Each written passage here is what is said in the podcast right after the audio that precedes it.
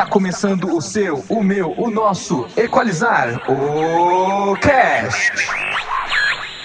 Equalizar o Cast. Bom dia, boa tarde, boa noite, nossas queridas ouvintes, nossos queridos ouvintes. Sejam todas muito bem-vindas, sejam todos muito bem-vindos ao nosso Equalizar o Cast, né? Um oásis de informação e um deserto de desinformação. É por essa vocês esperavam, né? e hoje a gente está aqui com o nosso time, mais um convidado super especial para falar sobre negacionismos e sobre divulgação científica, falando de opostos aqui, para a gente discutir um pouco sobre o cenário da produção científica, da ciência, da divulgação da ciência no Brasil, né, falar um pouco sobre a anticiência, os impactos disso na nossa vida, na sociedade, na política, né, são temas que têm entrado muito diretamente na nossa vida de diversas formas, e a gente conseguiu estar num momento tão complicado da vida social brasileira e do mundo, né, que a gente conseguiu ter um negacionista diferente para cada área do conhecimento, né, então a gente está aqui, eu com, e o Lucas, que somos da história, o que a gente mais vê são pessoas negando fatos históricos, conhecimento científico produzido dentro da academia. É, a gente falou um pouco disso no último episódio sobre ditadura. É, mas hoje a gente tem aí também representantes aí da, das ciências exatas, o Felipe Menezes, o Arthur, né, que estão aí para falar de outros negacionismos, de outras pessoas aí que são pedras no sapato na produção do conhecimento. E a gente vai desenvolver um pouco isso a partir da nossa conversa. Então, apresentem-se Vamos lá. Vou apresentar então primeiro. Olá, galeres, tudo bom com vocês? Morrendo de saudade de gravar um pouquinho o podcast, né? Acredito que vocês estão, assim, né, desprovidos de cultura pop. Acredito que não tem nenhum integrante desse Equalizar o Cast que faz esse papel além de mim, né? Então, o Lucas te substituiu no último episódio. Isso. Foi o Lucas, não foi, Lucas? Ah, que bom. eu não lembro, acho que, que eu fiz a indicação. Foi, foi. É, possivelmente eu não fui muito bem substituído, então, mas então vou né, voltar a fazer meu papel. É, e vamos conversar um pouquinho né, sobre esse tema aí. Acho que vai ser muito divertido. Temos pessoas de grandes é, conhecimentos aqui agora, então vai ser legal. Então bora lá. Oh, eu só queria dizer que o Arthur não apresentou o nome dele e o que ele faz na qualidade. Isso é uma informação importante, eu acho. É verdade. Meu nome é Arthur, eu sou supervisor e professor de Química do Pré-ENEM. Olá. Que pretencioso, né? Já acha que as pessoas precisam identificar só pelo, pelo som da voz. Claro, eu sou famoso. Eu sou famoso, eu tenho meu legado. É o Silvio Luiz da podosfera intelectual brasileira. É, ô, galera, prazer, boa, boa tarde, bom dia, boa noite, né? Não sei que horas vocês estão ouvindo. Aqui é o Lucas, é, atualmente supervisor de história. Se tudo der certo, logo, logo voltando para dar aula. É, então, é, sou, como te falei, sou supervisor da história, professor também que trabalha com a parte de história, então vou estar aqui junto com o João para a gente falar um pouco desse lado das ciências humanas, de alguns negacionismos, e vamos ver aí que, que a gente consegue chegar a alguma conclusão a gente começou tão bem esse episódio que eu também não falei meu nome, né? Eu sou João Batista, sou diretor pedagógico do Equalizar e sou da história, atuei bastante tempo como professor e também com certa pretensão de que vocês já me identifiquem pela minha voz. E bom, deixa eu me apresentar agora também, né? Eu sou o Felipe, sou professor e supervisor de física né, no Equalizar. E também, né, para quem, é, para quem não conhece, né, também tenho, também tenho feito um canal de divulgação científica, né? Até bom para poder é, ter uma relação aqui com o tema, né? O iFísica. Né? Enfim, que a gente fica lá discutindo um pouco de física e tudo, um pouco de ciência. E, enfim, né? Vamos, vamos ver se eu consigo agregar em alguma coisa aqui a discussão também. Bom demais, pessoal. Galera, a ideia desse episódio, né? A gente vai pensando em pautas aos poucos, né? Essa, essa, essa, esse episódio em particular já era alguma coisa que a gente queria gravar há um bom tempo. Né, lá no nosso grupo do Equalizar o Cast, lá no WhatsApp, a gente sempre fica falando o que a gente vai falar no próximo episódio ou nos próximos episódios, né? E a gente já estava com isso na cabeça, queria desenvolver um pouco mais. Né? De, dessa ideia de falar sobre negacionismo, surgiu a ideia de fazer um podcast sobre ditadura, inclusive, né? que a gente já lançou e que a gente aprofundou um pouco mais no tema, pensando na ditadura em si, não só no negacionismo, mas nas disputas de memória, sobre o que foi aquele momento, né? É, se vocês não ouviram, escutem na sua plataforma favorita, no caso, ou Spotify ou YouTube. E a gente estava com muito isso em mente, né? A gente está no momento em que as ciências, né, como eu falei um pouco na introdução, estão sendo bastante descredibilizadas, para dizer o mínimo, né? E é uma, um fenômeno que ele, a gente vai falar um pouco das possíveis razões disso durante a gravação, né? Mas são vários, não e a gente com certeza não consegue é, discutir todos só nessa gravação, né? Nos limites de tempo que a gente tem para a proposta desse episódio, né? Mas é, a gente vê que nas mais diversas esferas da nossa vida, o negacionismo, o comportamento anticientífico, ele tem afetado de maneiras muito significativas a nossa vida, né? A gente fez um episódio lá no começo do ano sobre as vacinas, sobre as vacinas para falar um pouco tanto da história das vacinas, mas também para falar sobre a vacina da Covid, né, que estava começando no Brasil naquele momento e que infelizmente nesse momento ainda não não deu os passos que deveria ter dado, né?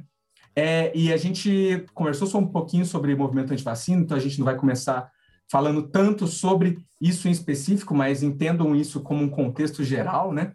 E nas ciências exatas, na física, a gente tem visto um, uma histeria coletiva bizarra aí com o terraplanismo, né? Uma coisa que é quase inexplicável, né? A gente vai tentar explicar o inexplicável do porquê que isso está acontecendo, né? O que, que aconteceu com, a nossa, com o nosso mundo? A gente está achando que a Terra é plana em pleno 2021, né?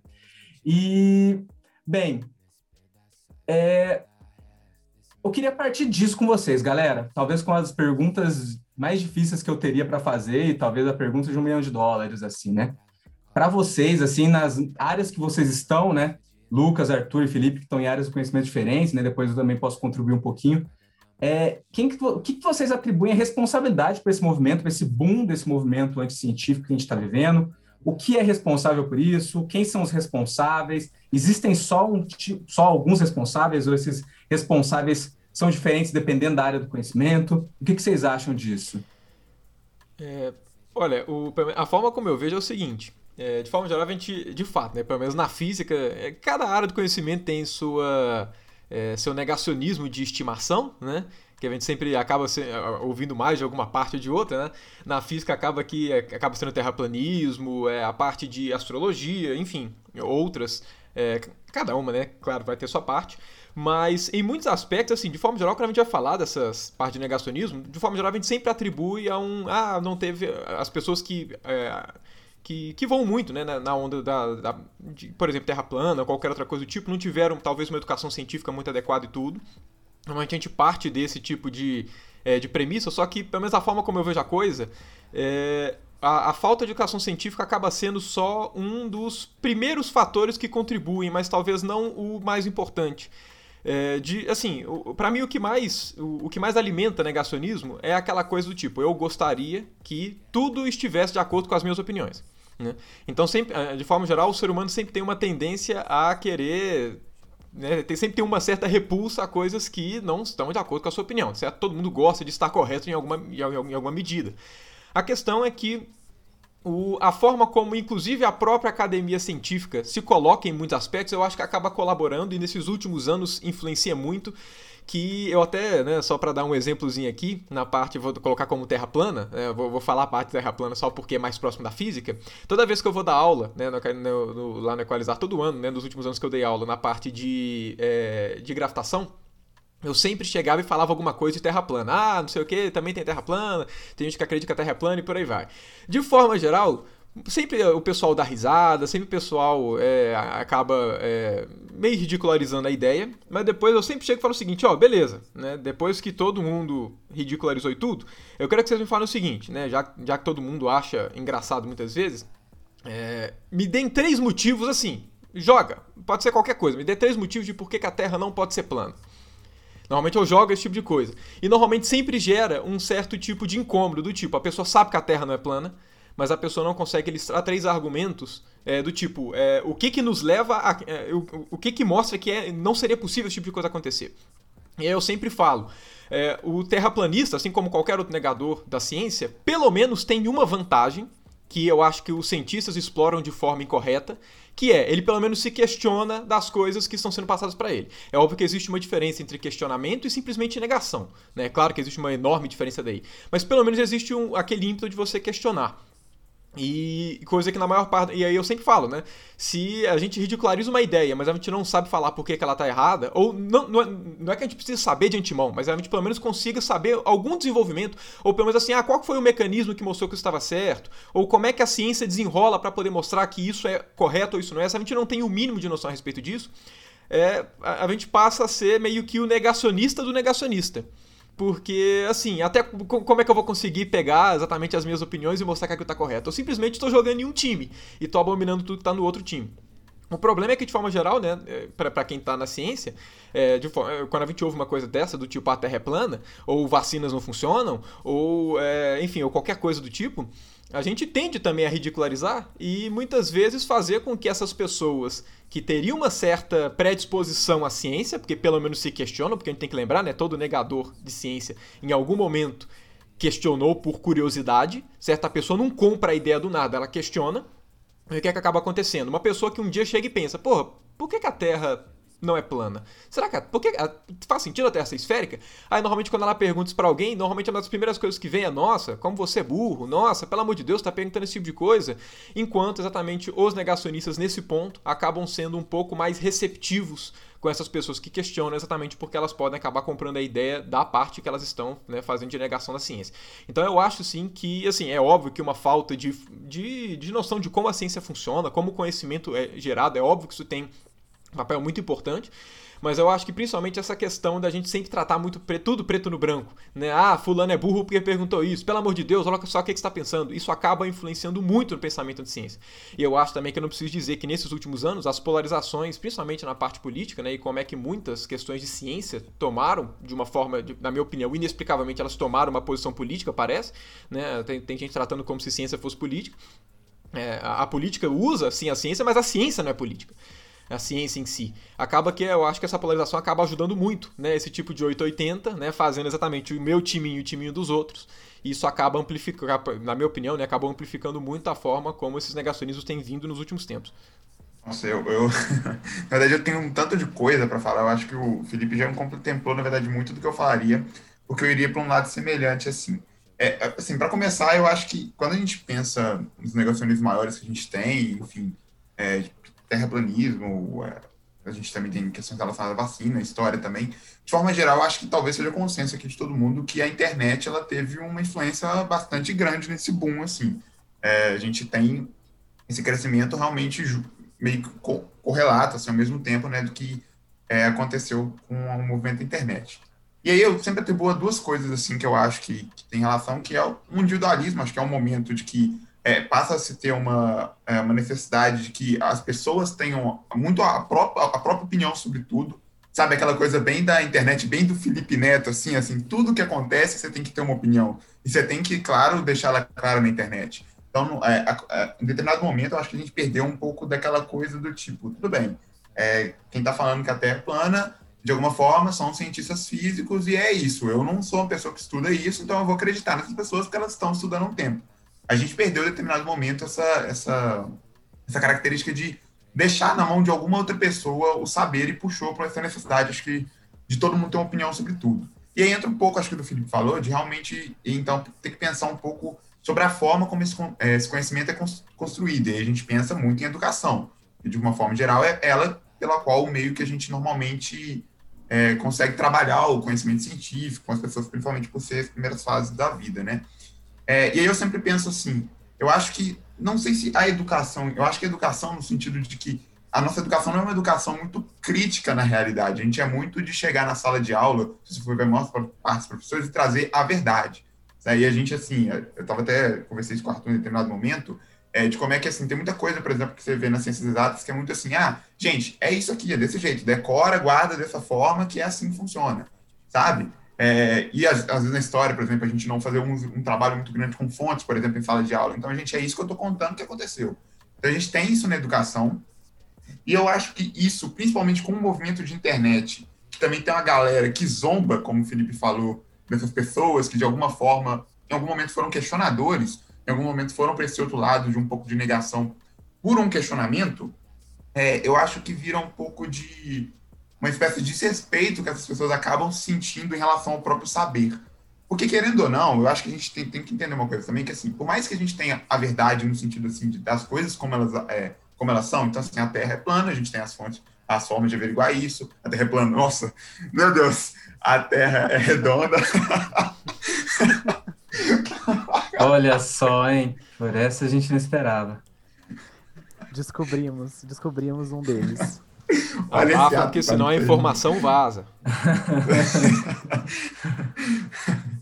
Mas então, a, a Terra é redonda, a gente tem os meios para descobrir isso. Vacina funciona, a gente está vendo agora na Covid, né, pelos estudos, que isso se mostra na prática. Enfim, a gente tem uma, um tanto de fontes para dizer que ditadura existiu, para dizer que nazismo existiu. Mas, querendo ou não, a, a ideia de verdade para cada um, ela sempre vai ser uma experiência com a realidade. O que eu quero dizer com isso? Se você for pegar, sei lá, uma, algum grupo que tem alguma origem, sei lá, relacionado a alguma tribo específica indígena, que trabalha com uma ideia, por exemplo, de um xamanismo e tudo mais, que existe a cura ali pela, é, por aquelas vias. Para aquela pessoa, aquilo é verdade.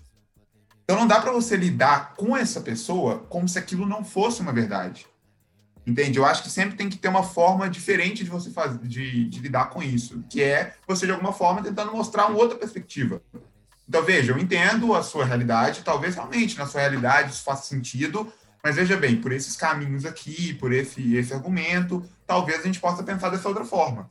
E aí a pessoa por si só vai chegar a essa conclusão que a gente pensa como uma, dita mais científica.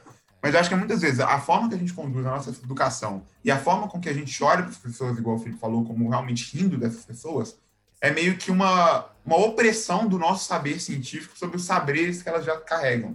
E eu acho que isso acaba aumentando ainda mais, junto com essa necessidade que eu falei de, de ter uma opinião sobre tudo esse movimento. É, eu concordo plenamente com tudo que o Felipe e o Lucas disseram.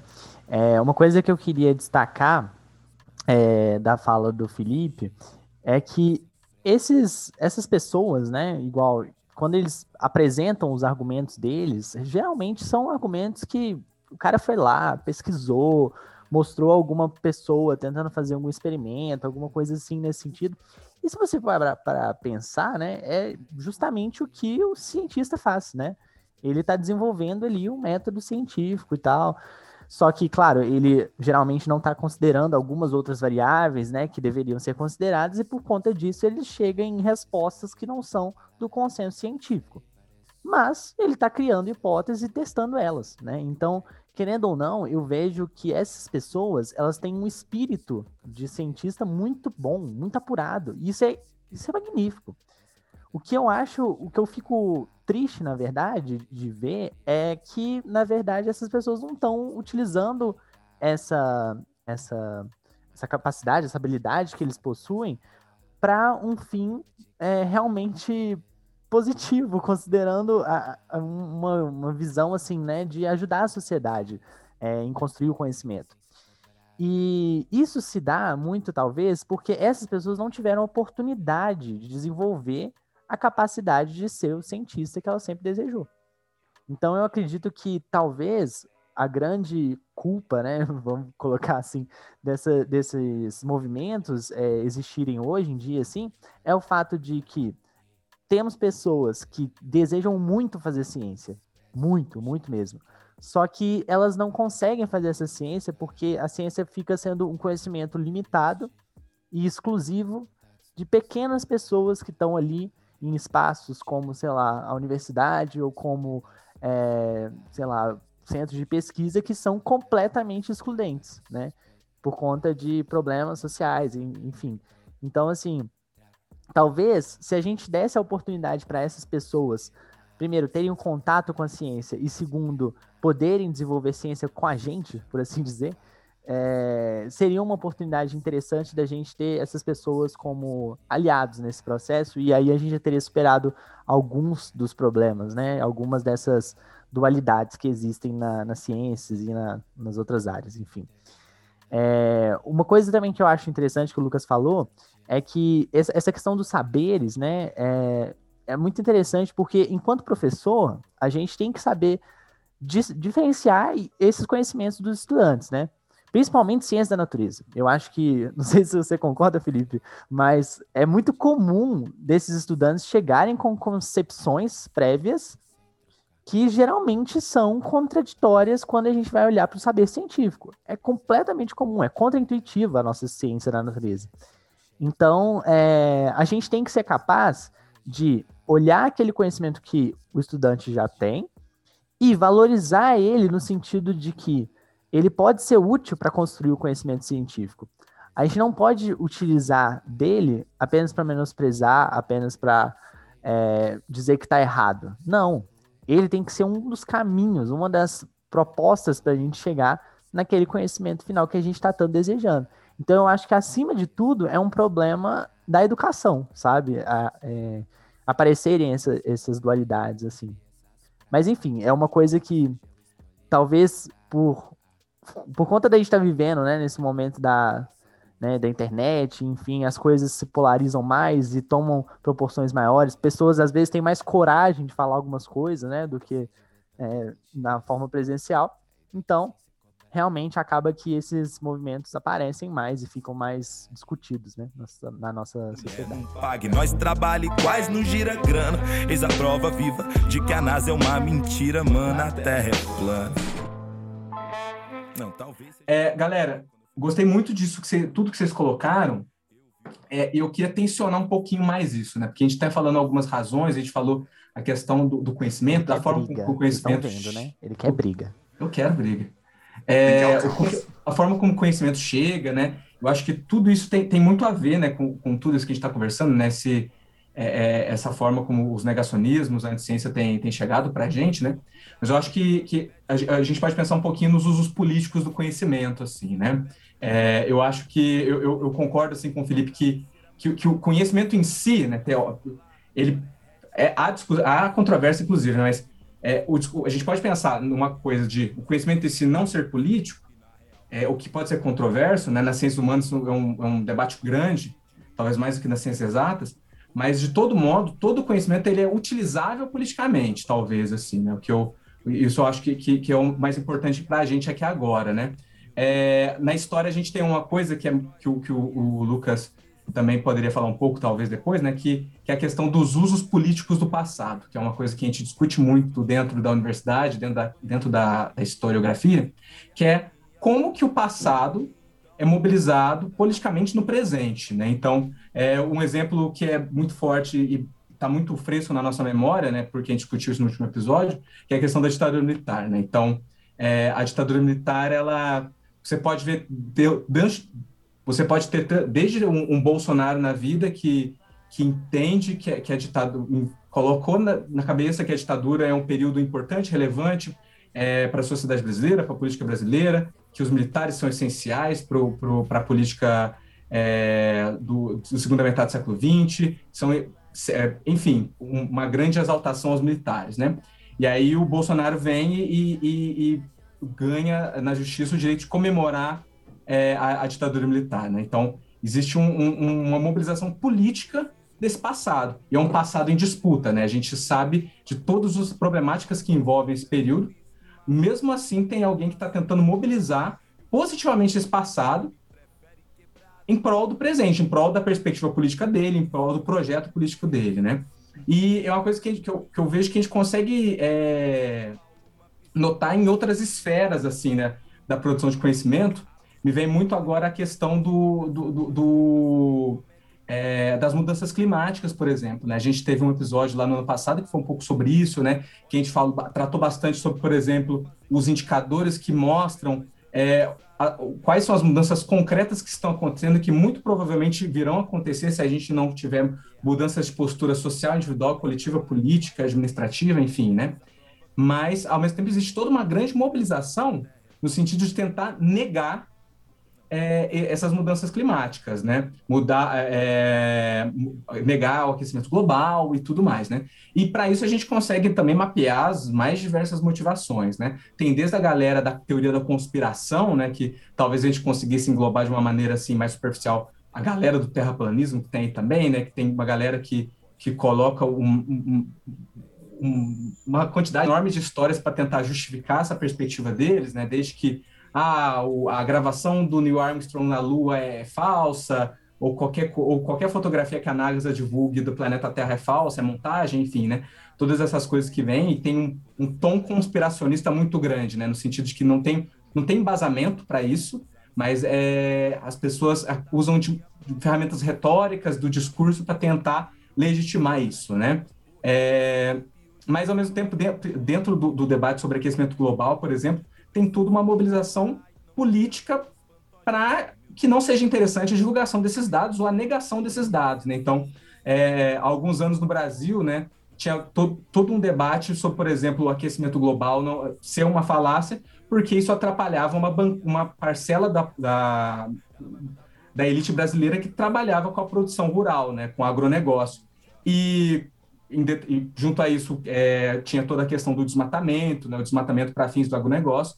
E à medida que se mobilizava desinformações acerca do, do aquecimento global, né, a negação do aquecimento global, aquilo acaba, acabava sendo usado como uma justificativa para que não se houvesse preocupação real com o desmatamento e todas essas coisas, né? E a gente tem visto isso muito no presente, na contemporaneidade, né? Muito da política do, do, do Trump nos Estados Unidos foi muito pautada nisso, né? É, na negação do aquecimento global, muito pelos interesses do mercado. E no Brasil também não foi tão diferente, né? Nessa política é, externa interna nossa, que é muito moldada, foi muito influenciada pela política trumpista, né?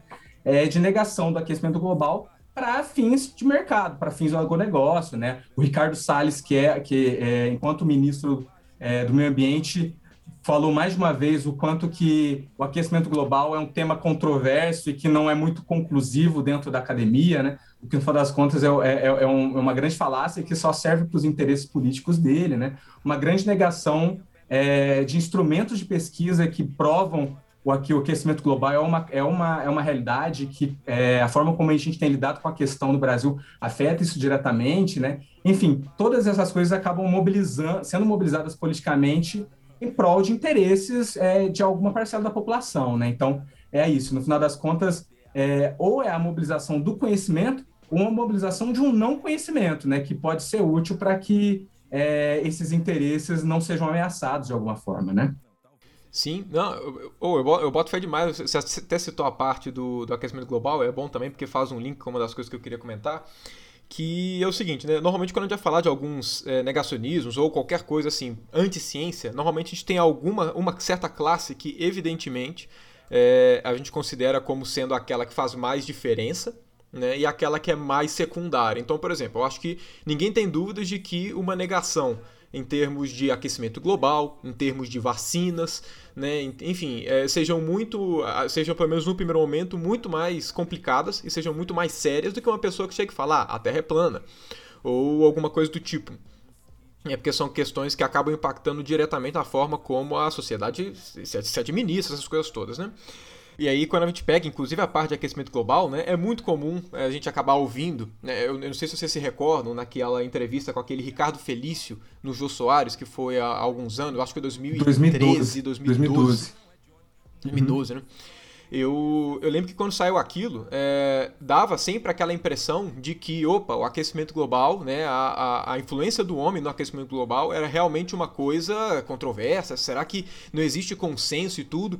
Só que se tem uma coisa que a gente sempre pode colocar como regra, né, na parte que é, pode acabar servindo também como, é, como um, um, certo filtro né, para a parte de negação, é que é o seguinte: é, se todas aquelas coisas que o Ricardo Feliz falou, ou que outras pessoas falam a respeito de, olha, aquecimento global não existe, mas isso não vale só para aquecimento global, vale para outras partes. Se qualquer movimento contra o que você tem ali mais de mais tradicional, que é o ser humano causa aquecimento global, se aquilo realmente fosse é, uma, uma, uma, uma complicação, se aquilo realmente fosse algo assim, nossa, será que realmente o homem tem influência ou não sobre o clima? Isso não teria sido, isso estaria sendo discutido na academia científica. Os cientistas estariam tentando fazer isso, tentando convencer a academia científica e não um público que não tem conhecimento técnico sobre aquele assunto. É muito fácil eu chegar e eu, e eu tenho certeza que se um dia eu fizer uma palestra intitulada A Terra é plana, eu tenho plenas convicções de que eu consigo fazer uma boa parcela das pessoas que estão me assistindo é, serem convencidos de que a Terra é plana. Eu consigo fazer isso numa boa, mesmo a Terra não sendo plana. Por quê? Porque uma coisa é eu tentar convencer é, pessoas que não conhecem muito sobre um certo assunto, e eu tentar convencer pessoas que se dedicam a trabalhar com aquele assunto.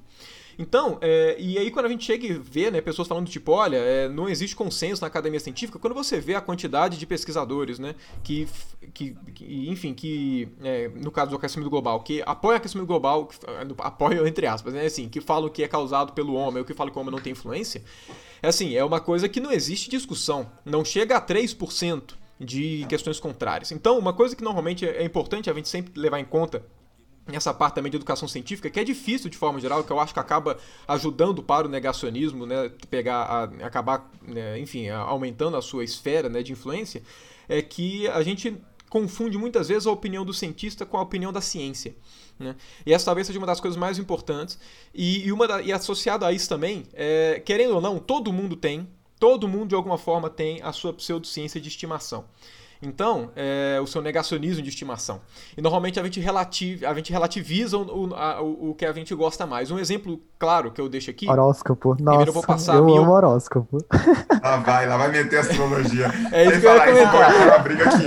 Essa é o, eu é o meu de estimação. Não vem com eu, ia, eu ia citar dois exemplos. do Arthur ali até deu É em peixes, é em peixes. Eu... Me respeite.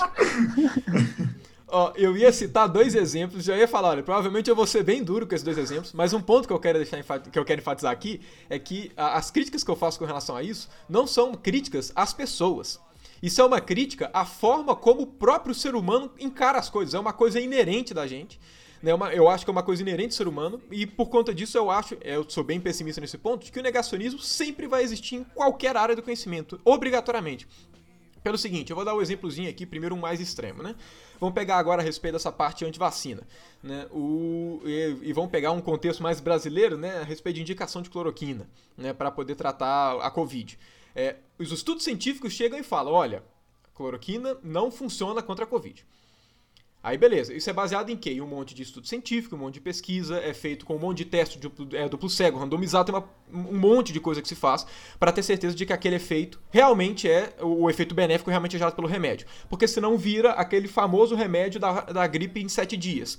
Tome esse meu remédio que você vai melhorar de gripe em uma semana. O que ninguém fala é que se você não faz nada, a sua gripe melhora em uma semana. Então, ou seja, qual que é a influência real? Então, eu vou dar um exemplo. É, até hoje, desde o início da pandemia, eu não peguei Covid. Porém, ano passado, todo dia depois do almoço eu comi uma paçoca e esse ano um pedaço de rapadura. Ou seja, qual é a conclusão? A paçoca e a rapadura me preveniram, certo? Servem de tratamento precoce. Alguns dirão, ah, mas Felipe... Eu acredito, não... paçoca é gostoso pra caramba. Mas a questão é que vai ter gente que vai me falar, Felipe, você tá errado, não existe evidência científica que comprove isso. Mas aí eu vou falar, é verdade, mas também não existe evidência científica de que não funciona. Parafraseando o nosso presidente. O exemplo. É, exato. Agora troque o exemplo ridículo de paçoca por cloroquina e o paralelo é imediato. Então, assim, é, o problema é que é, é complicado. Então, tem algumas, é, alguns negacionismos. É, então, eu, eu, vou dar um exemplo. Se eu for num médico, vamos supor que eu tenha Covid. Se eu for num médico e ele falar, olha, tome cloroquina, eu sei diferenciar a opinião do médico e do cientista. É, e do cientista não, perdão, da ciência o, a ciência diz que aquilo não funciona. Aí normalmente eu chego e falo assim, opa, vou ficar com certo preconceito, porra, não vou confiar tanto, essas coisas todas. Porém, uma, uma, eu, eu, tenho certeza que muitas das pessoas também, aí agora vou ser bem duro, eu tenho certeza que muitas das pessoas, se forem no médico, o médico fala assim, toma esse trem daqui, e esse, e esse trem for um remédio homeopático, a pessoa vai pegar e vai aceitar com todas as, as plenitudes do tipo, nossa, tranquilo, vai tomar o remédio homeopático e vai falar, fui curado por isso. E muita gente que, por exemplo, é, é, é, contra, aí nesse caso ser bem duro, porque a homeopatia é uma das coisas muito, é, muito é, arraigada, assim, muito é, no meio, né, no cerne de toda, de, de, toda a parte da medicina que a gente acaba conhecendo, né? Mas, é, sendo que as evidências, por exemplo, de homeopatia são exatamente as mesmas da cloroquina, que não é que não sabe se tem eficácia, é que sabe que não funciona, não funciona mais do que o placebo. Mas é difícil, por exemplo, explicar para uma pessoa do tipo, olha, eu comi a paçoca e eu não peguei Covid. Certo? É uma correlação, mas não necessariamente é uma causalidade. Então, assim, é, é, difícil muitas vezes o conhecimento científico como um todo, a gente conseguir. O conhecimento científico não é uma coisa simples de ser passada. Não é uma coisa óbvia de que eu vi acontecendo com toda a minha família uma certa coisa, logo aquilo funciona, certo? É, a coisa tem que ser impessoal. Né? É, é difícil a gente colocar algumas coisas nisso. E algumas opiniões, querendo ou não, aí é aquela coisa né, que, foi, que foi dita agora há pouco, é, não necessariamente o, a, o conhecimento científico é político, mas ele pode ser utilizado de forma política. Eu tenho certeza que muitas das pessoas que falam eu não vou usar cloroquina de jeito nenhum, não tem, só falam isso simplesmente por questões de que são contra o Bolsonaro. Eu, sendo contra o Bolsonaro, eu poderia ser super a favor do Bolsonaro, eu, coisa que obviamente eu não sou. Porém, para mim, uma coisa, é, a, a, parte do conhecimento científico, para mim, ela é dissociada da parte política, mas para muita gente não é, porque tem algumas coisas que são usadas politicamente. Então, assim, é, quando, quando um conhecimento, quando a pessoa não tem um certo conhecimento e, e, e, e ele é usado politicamente, a pessoa compra aquele conhecimento sem necessariamente saber a origem dele. Então, por exemplo, eu sei mais ou menos como funciona a parte da ciência por conta de toda a formação científica que eu vou tendo ao longo do tempo. Então, eu sei que por questões de ciência, para mim, a influência política no sentido de comprar a opinião de um político e tudo, não acaba, acaba não colando. Mas para muita gente, muita gente não sabe como funciona.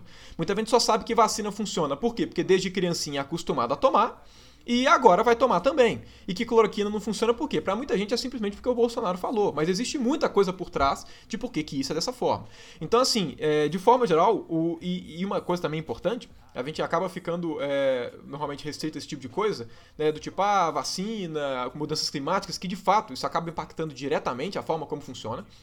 Mas, por exemplo, e quando a gente deixa de lado um pouquinho a parte da terra plana ou a parte de, por exemplo, né, horóscopo também, que não é necessariamente uma coisa que vai é, gerar uma, um problema para a sociedade, é, de forma geral, eu acho, é, querendo ou não, a forma como muitos, muitas, muitos movimentos negacionistas surgem, eles são ruins pela forma como um todo. A pessoa que vai negar a terra plana, ela não nega a terra plana só porque fala, eu não acredito que a terra é é, eu não acredito que a Terra é esférica. Ela compra todo um discurso anti-ciência. E o discurso anti-ciência que ela compra não afeta somente a percepção dela sobre o formato da Terra. Vai também sobre os, esses caras tão, o que esses cientistas estão falando realmente é verdade. Eu posso acreditar no que esse cara está falando. Esse método que ele está utilizando, poxa, mas eu vi meu, meu, meu vizinho usou tal remédio, meu vizinho comeu paçoca e não pegou Covid, então eu vou acreditar nisso. E aí também, né, só pra, enfim, é, só pra ninguém achar que eu tô sendo muito duro também nesse tipo de coisa, só pra poder falar, é, a minha opinião quanto a essas coisas é que assim, existe uma diferença muito grande entre você utilizar e isso ser uma medida governamental, uma medida estimulada. Eu não tenho absolutamente nada contra a pessoa que gosta de tomar o seu remédio homeopático, a pessoa que é, tenha a, os seus princípios de astrologia mais arraigados, a pessoa. Eu não, eu não tenho nenhum problema. eu não acho que tem problema nenhum a isso. Eu não acho que tem problema nenhum a isso. Por quê? Porque eu acho que cada pessoa faz aquilo igual. Muito, provavelmente muitos de vocês já devem ter ouvido algum caso, por exemplo, é, isso, isso até aconteceu com a minha avó, mas assim, um caso de tipo, ah, fulano tem uma doença que, muita, que, que não, não tem cura, mas olha, tem uma coisa que, apesar de não ter um tratamento científico adequado, tem algumas, algumas evidências anedóticas que mostram que tal composto pode ajudar. É, uma coisa é você tentar fazer aquilo com a esperança de que aquilo pode funcionar. Eu não, eu não questiono nada disso. Outra coisa é você pegar aquilo e fazer uma medida governamental para aquele ser o tratamento padrão. Então, assim, existe uma, uma coisa muito. Ou, ou do tipo, a pessoa quer acreditar, por exemplo, é, igual foi dito aí, né, a respeito dos signos. Uma coisa é você chegar e falar assim: eu vou sempre ver a respeito do meu signo e tudo, isso não tem nenhum problema. Outra coisa é, por exemplo, é, sair uma medida provisória falando: olha, as medidas que vão ser tomadas a partir da economia, da educação do nosso país vão ser de acordo com o horóscopo dado por nosso queridíssimo, entre aspas, Olavo de Carvalho, por exemplo. Né? Imagina que fosse alguma coisa do tipo assim: é, eu não tenho nenhum problema entre você gostar de uma pessoa, gostar de outra, ter uma opinião ou ter outra. O problema é como as coisas são tomadas, né, em largas proporções, enfiando goela abaixo das pessoas, e aí sim a ciência tem um papel importantíssimo que normalmente é colocado de lado. Por quê? Porque a pessoa confunde a esfera local com a esfera global da coisa. Né? E aí acaba que às vezes a ciência pode, muitas vezes aparece como arrogante, como tipo, todo mundo tá, tá, aqui falando tá tudo errado, só eu que tô certo, mas é porque tem as suas esferas em que as coisas são tomadas. Você não pode tomar uma medida que afeta milhões de pessoas sem ter uma certeza né, de que aquelas variações que envolvem efeito placebo, envolvem questões próprias em que elas realmente vão ter alguma influência ou não, né? Mas enfim, é basicamente isso. Falei demais. Felipe, é, no, isso que você, você colocou, essa última parte aí que você coloca um pouco sobre é, o, que, o, que é, o que é da esfera individual e o que é da esfera política, né? Me vem um outro exemplo que traz um, para a gente até um outro debate, né? Eu vou acabar indo muito para esses quem, né? Quem, é, quem são esses responsáveis do negacionismo, enfim, se é que dá para atribuir essa responsabilidade de uma maneira muito preto no branco, né? Mas enfim, é, o, o, ensinos de criacionismo nas escolas é um exemplo muito interessante para a gente discutir isso, né?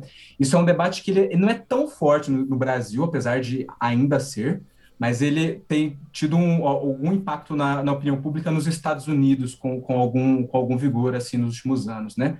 Porque é, no final das contas você tem uma parcela grande da população que não aceita a legitimidade da, da, da, das teorias científicas para explicar o surgimento do universo, é, para explicar a evolução, enfim. Né, acabam negando isso e querem fazer um tipo de imposição é, do, do, criacionismo como uma teoria, entre aspas, tão válida quanto as outras para se compreender o mundo, a nossa posição no universo, enfim, todas essas coisas, né?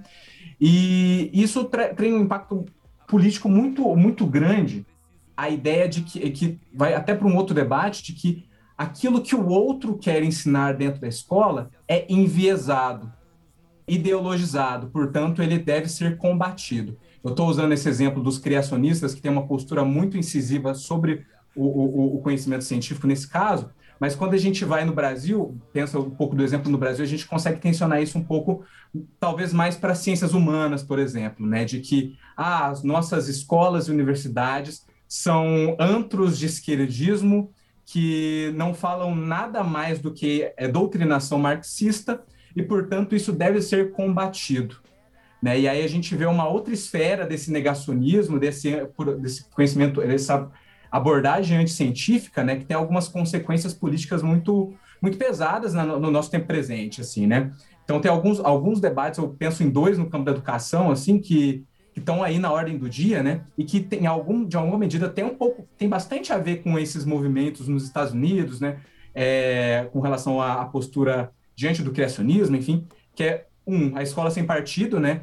Que há alguns anos atrás teve, estava na, é, tava na ordem do dia, né? Essa coisa de que nós precisamos fazer uma escola neutra que tire a ideologia marxista que está deteriorando a produção do conhecimento, está deteriorando o processo de aprendizagem dos nossos alunos, enfim. Né, que é um argumento que se sustenta basicamente na ideia de que o que eu estou falando é neutro e, portanto, tem mais validade do que o, que o outro está dizendo, né? E aí eu parto de um pressuposto de que nada é neutro. Todo, todo, todo discurso ele tem uma perspectiva e tem um lado. É, isso é bastante diferente de relativismo. A gente pode é, conversar um pouco depois disso. Mas isso foi, foi algo que estava muito, muito na ordem do dia, estava politicamente pautado. Hoje menos, mas continua, continua aí, né? De que é, projetos de lei nacional, estaduais, municipais, que tentam colocar, tirar, expulsar essa suposta doutrinação marxista das nossas escolas, né? E um outro exemplo que eu acho que talvez... Fez parte dos discursos, né? O fez parte do discurso de vários ministros, né, de educação aí que assumiram, Isso. né, durante todo esse caos aí, momentos que legitimaram essas ideias, né? Eu acho que justamente isso que o Felipe estava apontando, né? Isso. É, e o problema também é que ideologia, na verdade, é igual sotaque, né? Todo mundo tem, menos é, eu. Exatamente. Então, é aquele trem. Eu vou começar a fazer a partir de agora. Não se pode, vamos acabar com todos os sotaques do Brasil. Eu vou fazer o Brasil inteiro virar mineiro, basicamente. Então, assim, eu não tô tirando o sotaque de ninguém. Eu tô fazendo todo mundo ter o mesmo Exato. sotaque que eu teria se eu fizesse uma medida do tipo. Então, assim, não, não adianta, né? É, e, e, um outro exemplo que eu acho que esse talvez, é, infelizmente, está mais no debate hoje em dia, parece que entrou na moda discutir isso entre alguns grupos mais conservadores, que é a questão do homeschooling, né? De que os nossos filhos teriam direito de estudar dentro de casa, que nós teríamos direito de controlar aquilo que os nossos filhos aprendem. Que no, a raiz do, do, do, problema é a mesma, é esse negacionismo so, é, que pega boa parte dos conhecimentos ensinados dentro do contexto escolar, é, uma aversão àquilo que é ensinado no contexto escolar como algo ideologizado, algo enviesado, né? E, e tenta se usar isso como justificativo para que os pais tenham controle sobre o aprendizado dos filhos, né? E aí sobre isso a gente pode discutir uma série de coisas. A primeira delas é que é, o, o, filho não é, não é propriedade do pai, e sim responsabilidade, né? E a responsabilidade abre para uma série de outras questões, dentre elas o fato de que a escolarização é importante para os processos de socialização do aluno, da criança do adolescente, então é um processo que é, é, a gente não pode deixar como algo, colocar como algo secundário ou não importante, né? E a própria, e a própria questão de que esvaziar a escola desse espaço de produção do conhecimento é justamente dizer que o, aquilo que é ensinado na escola é mentiroso e que não deve ser ensinado. Né? E a gente vê uma aplicação muito prática, muito concreta para essa postura anticientífica. Né? E a gente pode pensar isso nas mais diversas esferas. Né? A, gente, a gente comentou um pouco da questão do terraplanismo, que é, que é visto de uma maneira talvez mais caricata, né? mas se a gente pega, por exemplo, a questão do criacionismo, né? é a postura de alguns pais de dizer: eu tenho o direito de ensinar criacionismo para o meu filho, porque isso é uma, uma postura de enxergar o mundo tão válida quanto os pressupostos científicos. Né? E aí a gente aí se esvazia o discurso científico e se enviesa e, e, e se sustenta que o discurso científico é enviesado, é falso. Né? E a gente pode pensar isso, por exemplo, nas questões mais relacionadas às ciências humanas também, que são coisas que me vêm agora, né? Ah, o, o, que os alunos aprendem sobre história dentro de sala de aula, o que eles aprendem sobre sociologia em sala de aula, filosofia, são grandes mentiras, são grandes falácias, que têm objetivos obscuros de, sei lá, causar a grande revolução comunista, enfim, né? E no final das contas a gente percebe que é, existe, na verdade, esse olhar enviesado e, e bastante carente de comprovações empíricas e, e concretas para sustentar aquilo que eles estão dizendo, né? Mas a partir do momento que isso tem uma força política muito grande, que é o que ela está ganhando um pouco nesse momento, aí fica complicado, porque é, é, é quando, quando esse tipo de negacionismo ele, ele não é debatível a partir de pressupostos científicos. Se você usar metodologia científica para tentar é, de, é, bater de frente com aqueles argumentos, isso simplesmente não vai funcionar, porque eles são é, pressupostos que não estão se sustentando na ciência para tentar se legitimar. Né? Estão, inclusive, sustentando no questionamento do discurso científico para se sustentar. Né? Então, a gente, a, gente não consegue é, usar de argumentação científica para bater de frente contra eles. E, mas aí fica meio que no zero a zero, fica no empate. Na medida que esses posicionamentos, essas posturas acabam se tornando debates públicos que têm um impacto na tomada de, de tomada de decisão pública, é, em políticas públicas, aí as coisas ficam mais complicadas ainda, né? E aí nos Estados Unidos, pegando esse exemplo mais uma vez, onde que isso tem um contexto muito próprio, né? A gente tem estados americanos em que o homeschooling é legalizado, né? Em que o, o, os pais podem ter um, uma certificação para dar aula para seus filhos dentro de casa, né? E aí a gente vê um impacto muito concreto, real, ali, né? Do que esse tipo de postura pode causar. Não, é... é... Felipe, eu vou fazer alguns comentários, na verdade. É, eu vou talvez até estender que se eu viajar demais, vocês me cortam, alguém fala assim, Lucas, você está viajando muito, volte para a Terra. É, mas é o seguinte, é, tanto na fala do Felipe quanto na, na fala do João, é, me veio algumas coisas que eu fiquei pensando. Porque, assim, a, acho que ambas as falas tiveram um quê de um certo pessimismo em relação a como é que, de alguns aspectos, o convencimento científico ele pode ser muito complexo. Exatamente porque, muitas vezes, você está lidando é, com argumentos que eles podem ser é, feitos, uma lógica toda que ela pode ser criada de forma que, é, de alguma forma, ou seja, fora do, da lógica científica, como o João está falando em alguns aspectos, ou mesmo sendo dentro da lógica científica que coloque simplesmente uma teoria da conspiração que não tem como é, ser respondida. Vou dar um exemplo. Quando teve a, o caso da, da, da, eleição agora nos Estados Unidos, que o Biden ganhou do Trump, eu é, não vou me referir ao quem, mas eu tive uma conversa com uma pessoa e que em vários momentos é, a pessoa basicamente apontou como se tudo que tivesse acontecido tivesse sido comprado. Então era assim, não, o Trump perdeu a eleição é porque a eleição está comprada, teve fraude. Legal, mas a Suprema Corte dos Estados Unidos é, determinou que não, que não teve fraude, ela avaliou não teve. Não, mas eles foram comprados pela China. Ah, mas não sei o que, não, mas foi comprado também. Então, no final das contas, você fica girando uma roda que a pessoa pode responder que tudo foi comprado e sem nenhuma, sem uma fonte. É, ela pode terminar naquilo, sabe? Ela pode ficar só nessa roda e você não tem. Chega um momento que você fala assim, ah, tá, se você acha que tudo foi comprado, eu não tenho mais o que falar, porque eu não tenho como rebater que não foi.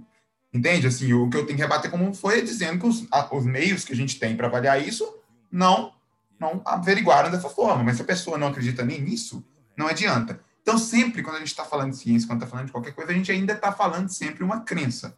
Seja a crença no método, seja a crença nas pessoas que trabalham com esse método, é, seja a crença, enfim, na academia de forma geral. A gente está lidando com a crença nas pessoas que estão é, trabalhando com isso. E por que, que eu estou voltando nisso? Porque, assim, sempre que vai entrar nessa discussão, eu, eu confesso que assim, eu, eu fico até um pouco chateado, porque eu sinto que muitas vezes a ciência fica batendo numa tecla muito de que o que falta é a informação chegar. Eu acho que o Felipe começou, inclusive, a falar dele falando disso, e retomando um pouco, Eu fico muito chateado que às vezes a ciência fica muito nessa coisa, não falta informação, então falta divulgação. E assim, não é que não falte, eu acho que falta de fato, isso é importante. Mas isso é importante não pela informação em si, isso é importante porque isso mobiliza afeto. Eu vou dar, aí eu vou pegar um exemplo, trazer uma coisa, inclusive, da psicologia, que na verdade eu nem sei até que ponto ela está tão atualizada assim, mas eu estou entendendo que sim, porque foi uma coisa que eu estudei em disciplinas é, recentes, aí confiando, já que a gente está partindo da confiança nos profissionais da ciência, vou confiar que está atualizado. É, tem um livro é, da década de 90 que chama O Erro de Descartes. É, esse livro, eu até esqueci o nome do autor aqui, não me vem a, não me vem cabeça agora, eu posso até pesquisar para depois dessa informação certinho, é, mas ele é um livro de é, de trabalho com a parte neurológica, né, neurologista, ele estudou lesões é, em relação em regiões que trabalhavam com emoção.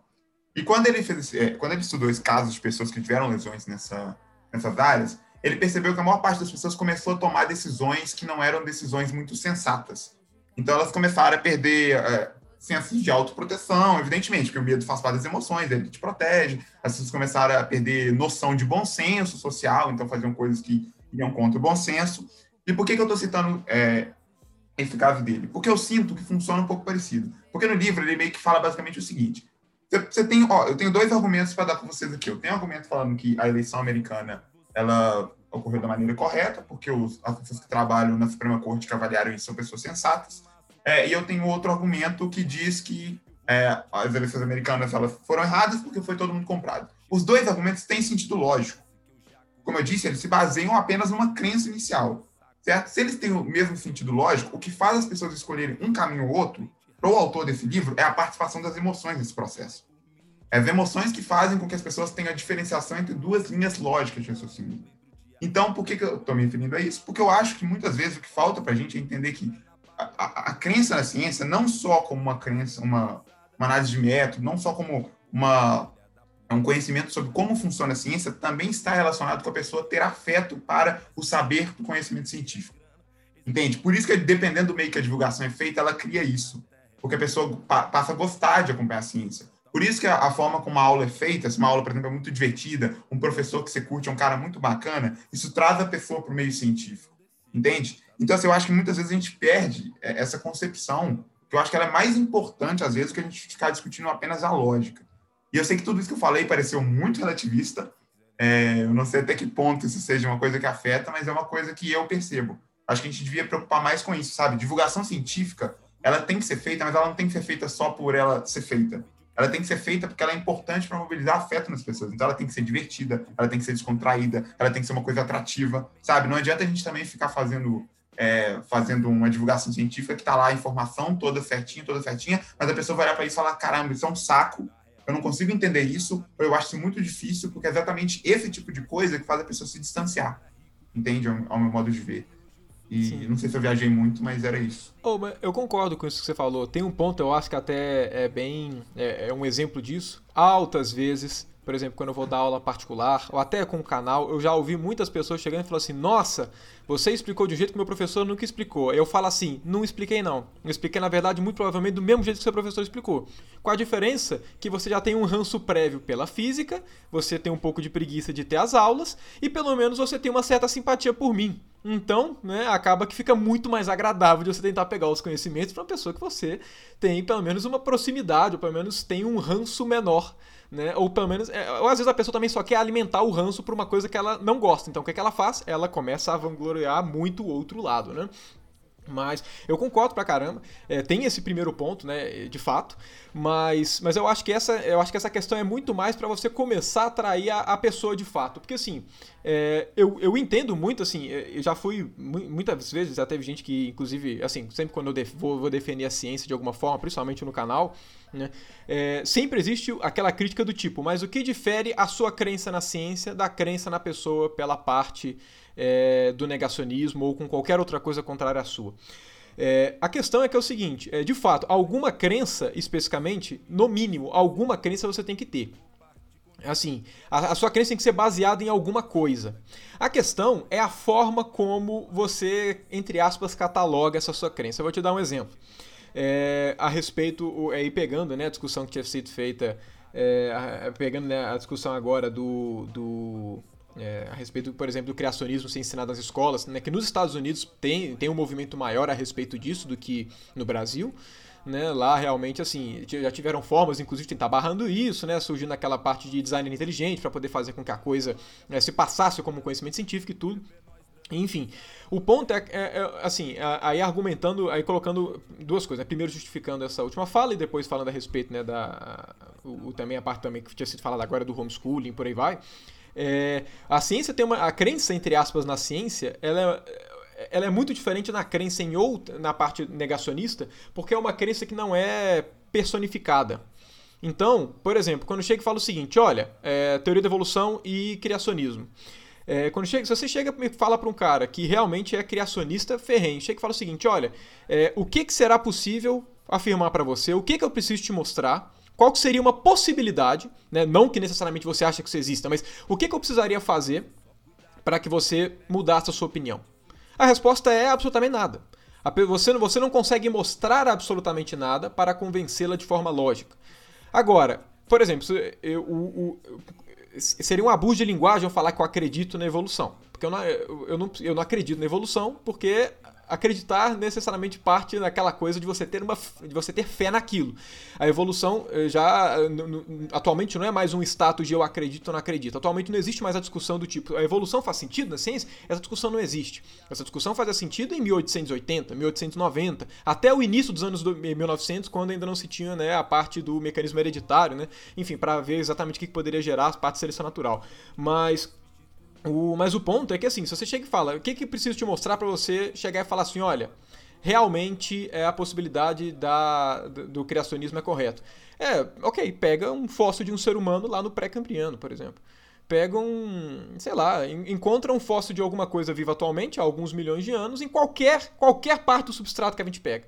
Qualquer parte. Esse é um exemplo. Né? Assim, existem muitos outros exemplos. Se você. É, é por isso que eu acho que, assim, é claro que existe uma questão de crença também, mas a, mas a partir do momento que você tem um método, e a ciência é, querendo ou não, né? Pode, muita gente pode falar que a ciência não é perfeita nem nada, e realmente não é, mas ela pelo menos é um método maravilhoso no sentido de que ela prevê, inclusive, os erros que ela mesma pode cometer. Ela tem uma forma de você tentar corrigir os erros. Por isso que, na minha opinião, né? É, de forma geral, as coisas têm que ser pautadas com base na ciência. E aí vem, por exemplo, aquela discussão também do, do inclusive do, do, homeschooling e tudo, né? É, do tipo, ah, é, por que, que eu não posso chegar a ensinar o meu filho? Né? Por que, que eu tenho que botar ele na escola? Né? Se a gente fosse ignorar completamente o fator que para mim é o principal, que é a educação é muito mais do que a formação acadêmica ali, mas envolve toda a relação ali de intercomunicação com todo mundo, toda a, enfim, o, o, o, um dos aspectos mais importantes da formação na escola é você tem contato com um monte de gente. Ali você forma exatamente uma, uma noção de comunidade como um todo, é, é enfim, para o desenvolvimento social da pessoa é importantíssimo. Mas deixando isso de lado, né, pegando só no ponto de vista acadêmico, estritamente de os conhecimentos que eu vou passar para ele. Uma coisa que a gente tem que ter em mente é que é o seguinte, né? Essa é uma crítica até que é, tem, enfim, é uma crítica comum que é aquele trem do tipo, é, vamos supor, uma família cristã quer ensinar criacionismo para a pessoa. Ok. Agora, é, eu não tenho, não vejo nenhum problema, por exemplo, da família querer educar, desde que os conteúdos é, passados normalmente fossem colocados a, a, a, fossem colocados também. Porque do tipo, uma coisa é você chegar e falar assim, olha, eu quero ensinar meu filho criacionismo. Ok, você pode ensinar, mas você não pode abrir mão de ensinar evolução para ele. Por quê? Porque evolução não é mais um achismo. Um ponto que eu acho que a gente sempre tem que colocar como, como parâmetro de comparação é o seguinte: o que você deveria ensinar é algo que, independe da região onde você está, a coisa necessariamente é ensinada porque existe um parâmetro base. Existe um conhecimento que ele, pelo menos, é dado como minimamente universal. Se você sai daqui e vai para a Arábia Saudita, eu duvido que é padrão que vão ensinar criacionismo bíblico para eles, né? O criacionismo cristão. Da mesma forma que se você for para a Inglaterra, né, eles não vão pegar exatamente, por exemplo, o, vai, vai, não vão pegar a parte católica ou a parte é, evangélica, por exemplo. Você, cada lugar vai te passar um ponto de vista diferente, né? E, e, aquela coisa, né? Do tipo, quer ensinar? Tudo bem. Aí eu acho realmente que envolve aquela esfera individual. Você tem o direito de ensinar o seu filho. Porém, eu digo assim, se fosse excluir todos os. os, os, os se fosse só para considerar a parte acadêmica, existem outras questões na discussão, eu digo só na parte acadêmica. Mas o, a questão é que tem coisas que não existem mais discussão, né? E, e esse tipo de conhecimento eu acho que você priva o seu filho de. É o conhecimento que, querendo ou não, é, é, dado como conhecimento vigente até o momento, certo? Até então, um ponto também que a gente tem que levar em consideração é que não existe nenhuma criança é, religiosa. Existem crianças com pais religiosos. A criança, é, no, no, no, seu, no seu primeiro desenvolvimento, ela, inicialmente ela não tem exatamente um discernimento, certo? De, exatamente de certas crenças que podem ser corroboradas ou não pelos pais. Igual eu lembro, igual atualmente. É, eu, eu, eu não tenho religião, mas eu lembro a primeira vez que eu tive um amigo que falou que não tinha religião. Eu fiquei chocado com aquilo porque eu não sabia da possibilidade de uma pessoa não ter religião. Eu falei, isso é possível? Tem como isso acontecer? Eu fiquei chocado com isso porque eu não sabia que era uma possibilidade. Ou seja, é, a pessoa, se você, é, enfim, existe, existe um certo tipo de conhecimento, e nesse ponto, né, o pessoal da humana sofre muito mais do que o pessoal de exatas, né, de forma geral as pessoas dão um pouco pitaco sobre o que, que eu estou ensinando na física, opa, o plano inclinado não está caindo com velocidade constante, o que, que você está ensinando para o meu filho? Ninguém fala esse tipo de coisa. Mas Agora, você vai ensinar a ditadura militar, olha, infelizmente, você me perdoe, vai dar merda pro cara da história, não tem muito jeito, sempre vai ter gente que vai reclamar. O cara que vai ensinar biologia, vai ter gente falando, ah, mas tem que ensinar criacionismo, mas aquilo, enfim, é, é complicado. Então, assim, é, o, eu acho que de forma geral, o, enfim, é, eu, eu, eu, espero pelo menos ter sintetizado mais ou menos a ideia do que eu tenho passado, né? Do, do, do que eu falei nessa parte toda. Eu também falei muito, eu pretendo não alongar muito, porque senão fica sendo só um monólogo, senão eu fico monopolizando o tempo. Mas enfim. É, foram basicamente, é, era basicamente isso tudo que eu não vou completar com mais nada, porque senão eu vou me estender demais. O que eu queria falar só é que eu fiquei com medo de parecer pela minha fala que eu estava dizendo que as duas coisas se equivaliam em pesos e medidas. É, porque, na verdade, assim, o que, eu, o que eu quis dizer com o fato das duas serem crenças é que eu acredito que esse mecanismo ele faça parte, como, como também eu acho que o Felipe, de alguma forma, é, concordou, tanto do saber científico quanto dos outros saberes. E que eu acho que, às vezes, é, é uma parte importante do processo, essa mobilização que a gente acaba não se preocupando muito é, que é uma mobilização da pessoa realmente para de alguma forma atrair. Eu acho que talvez, é, assim, se eu tivesse chegado a uma conclusão sobre tudo isso, o que eu sinto que falta é, eu acho que por parte de nós que trabalhamos com ciência, falta a gente ter uma preocupação é, com que o conhecimento científico passe a ser uma coisa agradável. Porque o, o, que, o que eu vejo é o seguinte, se a gente está num momento de individualismo, em que todo mundo quer ter opinião sobre tudo, é, as pessoas elas vão, elas vão de alguma forma, e, e elas têm acesso, sobretudo, de fontes diversas, uma coisa também que antes não era tão comum, é, as pessoas eu acho que elas vão sempre escolher é, de alguma forma aquele vídeo do YouTube que for mais atrativo. Então, de alguma forma, aquele vídeo do YouTube que o cara tem uma comunicação mais despojada, mais bacana. É, ela vai sempre querer escolher aquele livro que tem uma linguagem mais acessível. Então, eu acho que falta muito a gente, de alguma forma, é, entre aspas, não é assim rebaixar, porque eu acho que isso, em alguma perspectiva, é um ganho, mas de alguma forma descer a esse nível, essa forma de comunicação, é, para de alguma forma a gente conseguir entrar em um, em um embate, sabe, com, com esses negacionismos. Porque eu acho que a tendência é, se a gente ficar parado no nosso conhecimento, apenas com a perspectiva de ele está certo, ele é o conhecimento que a gente tem mais evidências, ter o conhecimento lógico mais adequado, e a gente fica falando isso, fica falando isso, fica falando isso, eu não sei se apenas isso consegue fazer com que a gente consiga combater os negacionismos, sabe? Eu acho que é necessário que a gente pense nessa parte um pouco mais. É, o Pirula fala muito isso, um pouco mais da forma, né? Não é tanto do conteúdo, mas da forma também que a gente, é, que a gente passa.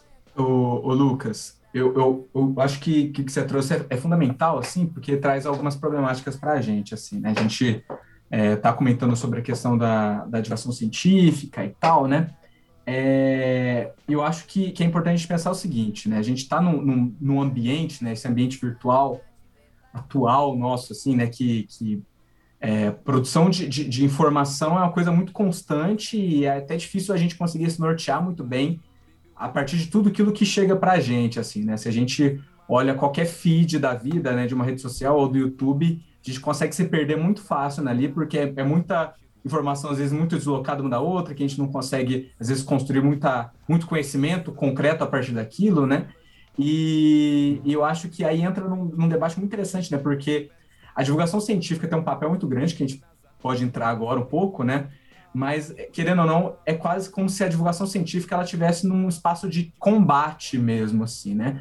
Eu sinto, eu acompanho muito divulgação científica de humanos, né, por motivos óbvios, mas eu sinto que foi, foi uma tendência muito grande de canais de, de comunicação de, é, científica de ciências humanas, seja YouTube da vida, seja, seja podcast da vida, texto menos, né? Eu acho uma pena, né? A gente está num ambiente virtual que ele é muito audiovisual e às vezes a gente perde, a gente perdeu o hábito de ler coisas também na internet, né? O, A gente já passou da era dos blogs, que eu acho que ele tinha uma coisa interessante também, que a gente não vive tanto hoje, né? A gente escuta e ouve muito.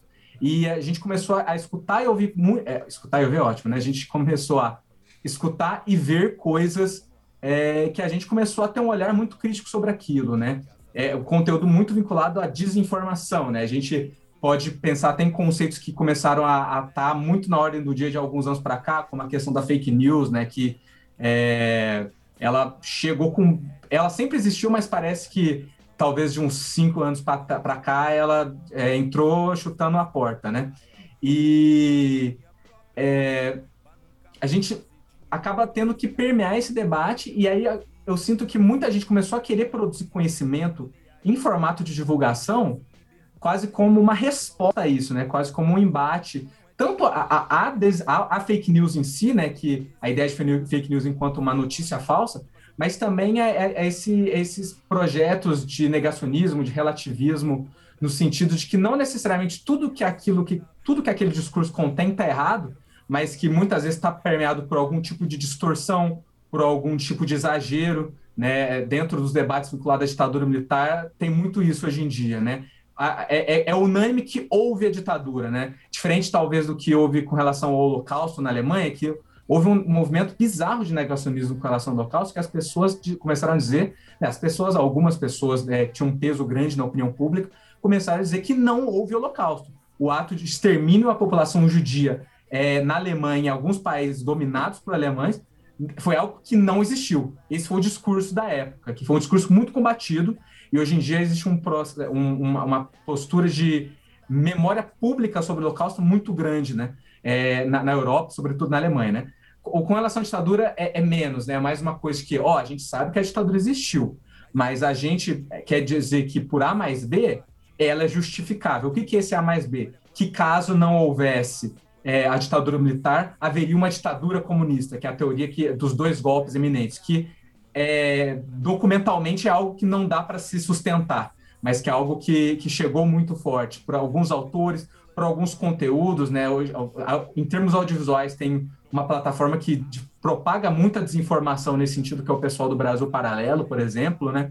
Que fizeram um, um documentário que até teve uma repercussão grande. Talvez né? Ouso dizer que talvez tenha sido o, o, que mais repercutiu deles, que foi o 1964, Entre Armas e Livros. Né? Eu acho que estou esquecendo alguma coisa nesse nome, mas enfim. É, que até tem, que passou... tem incríveis comentários do William Vac, porque ele é um grande historiador para comentar sobre ditadura. Pois é. E... Ditadura não, dita branda. É, e, e ó, isso aí é outra parada. Isso aí é um conceito, é um conceito que foi muito propagado por um cara que é, infelizmente, da historiografia, que é o Marco Antônio Villa, que tem formação historiográfica e tudo, e acabou em algum momento da vida perdendo a mão do que ele estava escrevendo. Mas é, esse documentário em si, ele teve uma repercussão grande que ele até estreou em cinemas. Né? Ele é de 2019, na época ele estava fazendo 45 anos do golpe, né? E ele, em Belo Horizonte, por exemplo, ele passou no Pátio Savassi, né? No cinema do Pátio Savassi. Né? Eu não sei se foi uma sessão única ou várias, mas enfim, diferente da maior parte da produção deles, que era só tipo YouTube ou, ou da plataforma do site deles, esse chegou para o cinema. Então, o alcance de, de, de, de, produtores de desinformação nesse sentido chegou a um espaço que anteriormente seria difícil deles chegarem, que é a sala de cinema, né? Que em termos logísticos, econômicos, talvez é, é um negócio muito mais complexo do que você postar um vídeo no YouTube.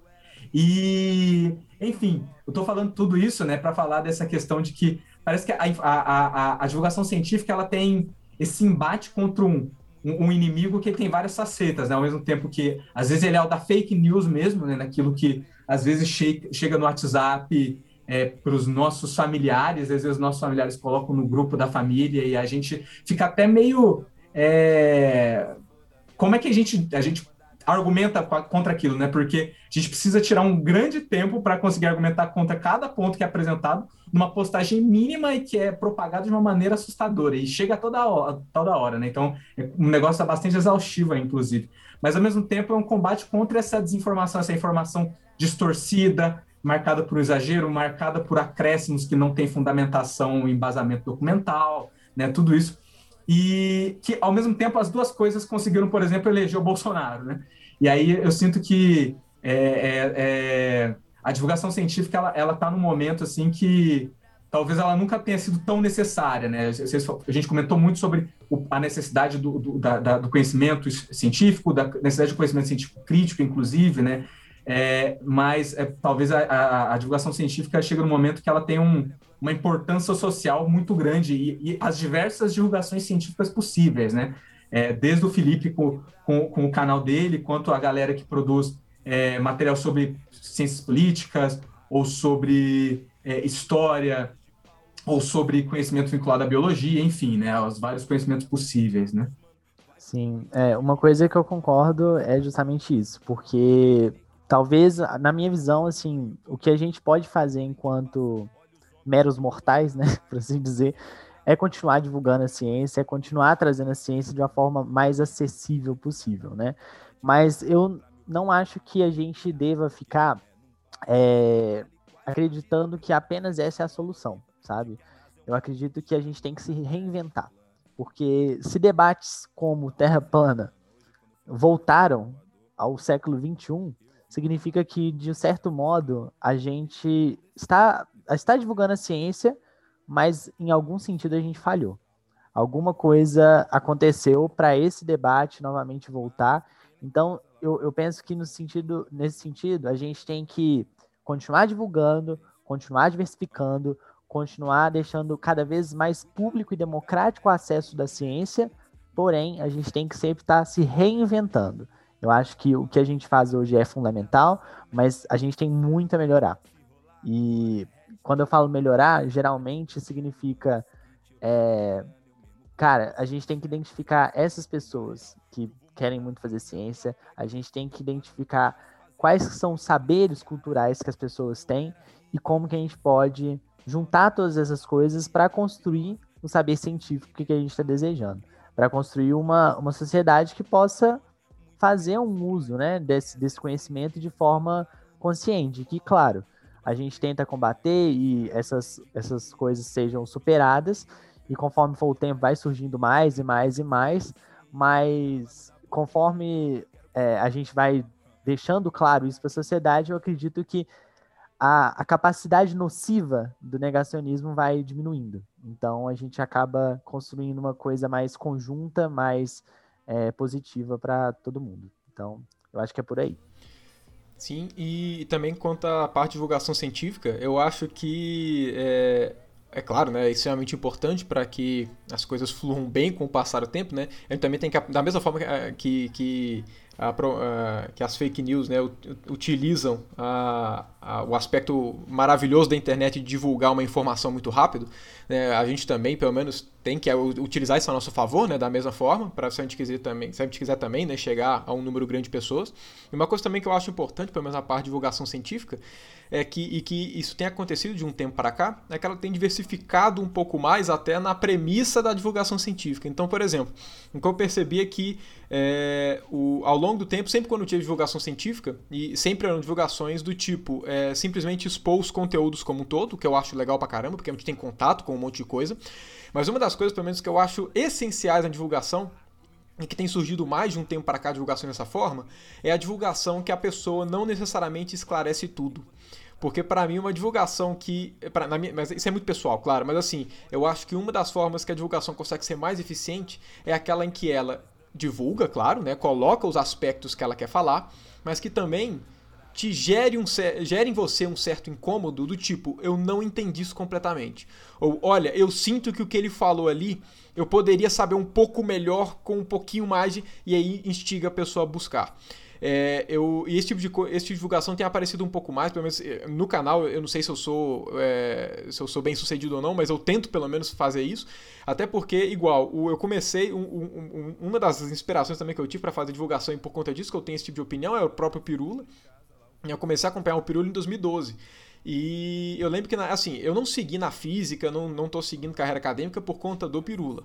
Mas é, a forma como ele expunha as coisas né, do o tipo de divulgação que ele fazia, que era aqueles vídeos em que ele só trocava ideia, então ele não tinha tempo de expor todos os pormenores, imagem de tudo, conceito de tudo, que ele ia só falando as coisas, então você pegava muito, mas ainda ficava com aquela coisa, com aquela pulga atrás da orelha do tipo, opa, mas o que, que tem mais? Peraí, mas é aquilo dali que ele falou, a forma com que ele fazia isso, deixando a coisa também bem mais pessoal, porque era uma conversa, pelo menos em muito aspecto, me, me deu como se fosse um incentivo a mais, me deu um gosto, me fez desenvolver um gosto pela ciência que eu não tinha tanto até o momento, que muito provavelmente de alguma forma acabou influenciando na vontade que eu tive também de seguir carreira acadêmica. Como eu disse, né, não foi o fator principal, mas a gente acaba fazendo diferença, né, de alguma forma. Então, assim, e, e cara, a divulgação, é, em muitos aspectos, é, é muito. Assim, a, a, gente muitas vezes menospreza né, o alcance de algumas coisas, mas igual, é, eu pelo menos cheguei a um ponto muito positivo e o canal, o meu canal está crescendo.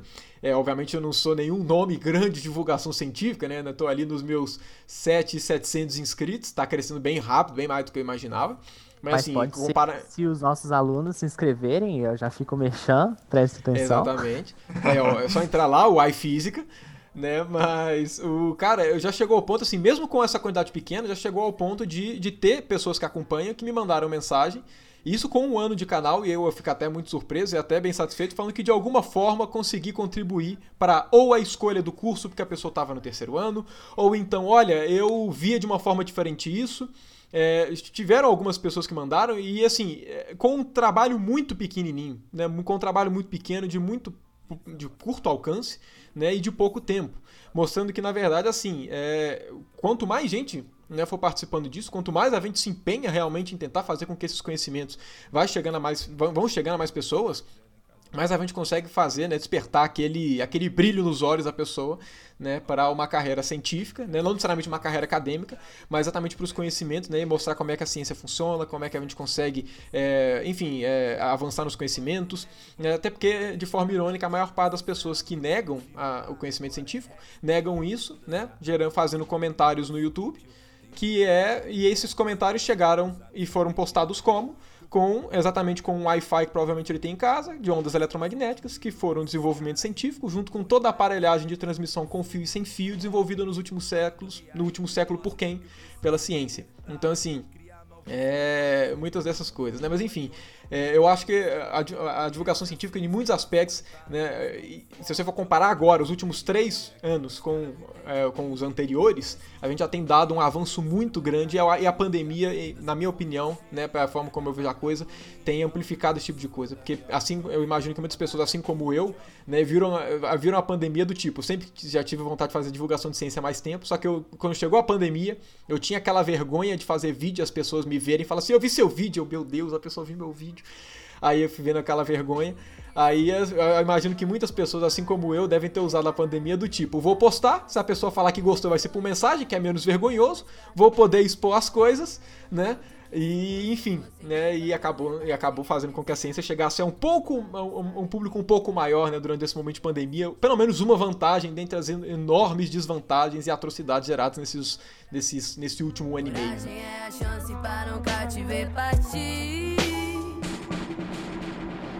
Pessoal, papo incrível aqui. Nossa, é, aprendi demais com todo mundo. Acho que foi, foi um episódio assim que, que inspirou bastante. Espero que vocês que estão ouvindo a gente até agora também tenham se sentido inspirados, assim, né?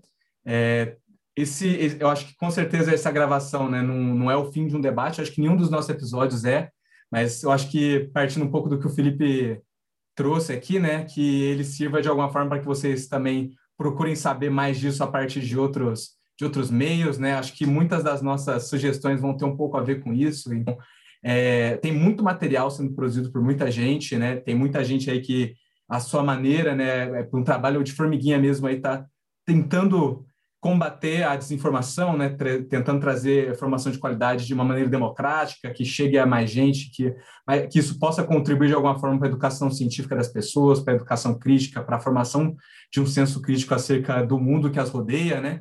Então, espero que, que esse podcast tenha ajudado um pouquinho nisso aí é, para cada um de vocês. Né? Então, agora, para a gente fechar, a gente vai puxar as nossas indicações, barra os nossos agradecimentos e despedidas, né? Então, Pedro, solta a vinheta aí. Indica Uai.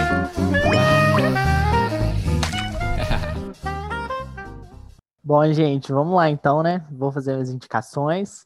Desta vez, desta vez, nós temos três músicas do álbum, do álbum não, de, de cantores do pop para variar.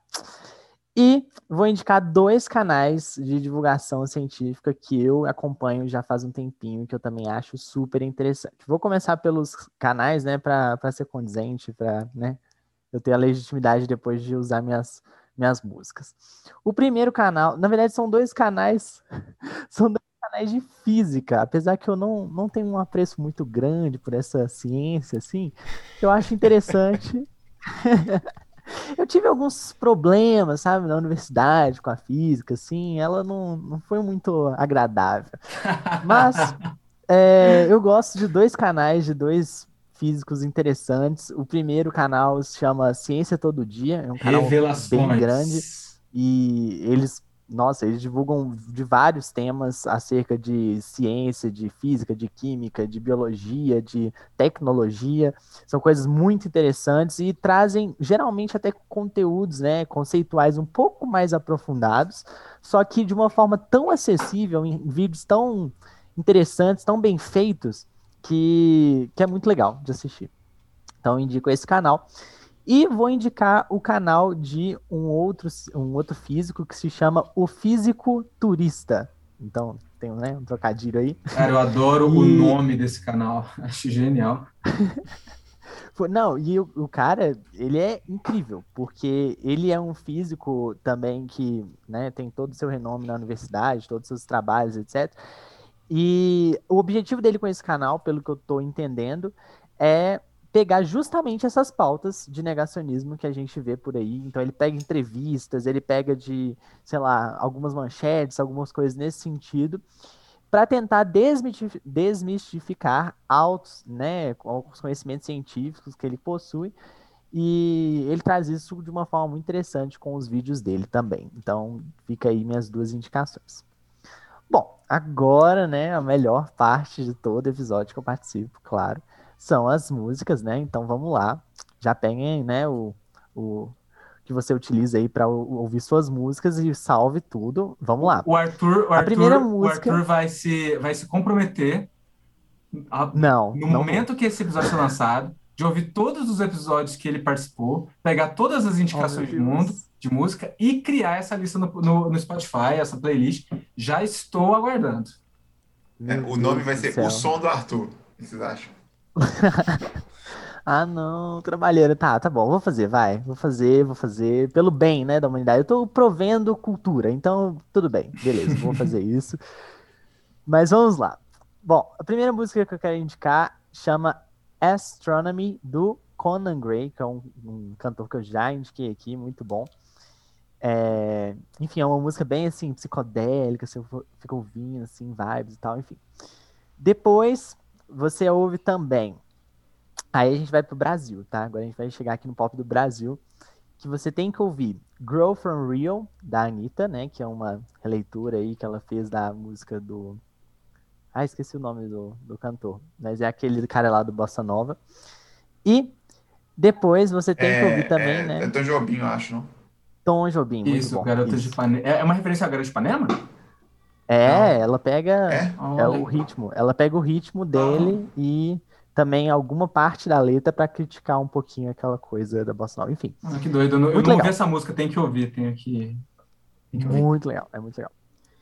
E aí, claro, pra fechar, né, seu final de semana aí, aí você vai curtir em casa, você ouve Ama, Sofre e Chora da Pablo Vittar, na qual ela fala, né, que piranha também ama, piranha também chora.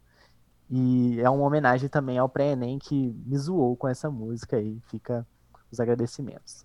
Bom, gente, então muito obrigado. Adorei participar do, do podcast hoje. Foi uma discussão super rica. Espero que vocês tenham também é, aproveitado nesse sentido. E agora, né, a gente se vê em algum próximo aí episódio pra frente, tá bom? Valeu, gente. É, bom, o que acontece? Aqui eh, nós temos um problema que é saber se eu vou deixar o João com raiva. Isso eu vou tirar as indicações de divulgação científica da história. Meu Deus. Mas vamos ver o que. Nossa, se você falar de uma aqui, meu. Mas Caraca, você sabe qual que eu vou falar, ô, ô, eu, João. eu, eu vou te tirar do grupo, velho. Na moral. É claro que a gente está falando da. Débora Ladim. Eu Flamengo, assim. Não, vou esperar para o momento propício. Aí, enfim, vai Não, tô lá. brincando. Não, então. é, Vamos lá. Então, primeiro eu vou indicar, é, na verdade, todo o trabalho do Iclis é, Rodrigues, que era, era ele. Seu canalha! Era claro, mas eu sabia, não, não, eu não tinha a menor dúvida. Mas enfim. é, e Quem aí, segue ele no Instagram pessoal sou eu, tá? Ele não aceita todo mundo. não. olha só. Olha. né? Se você quiser, eu indico o podcast e indico o canal, brincadeira.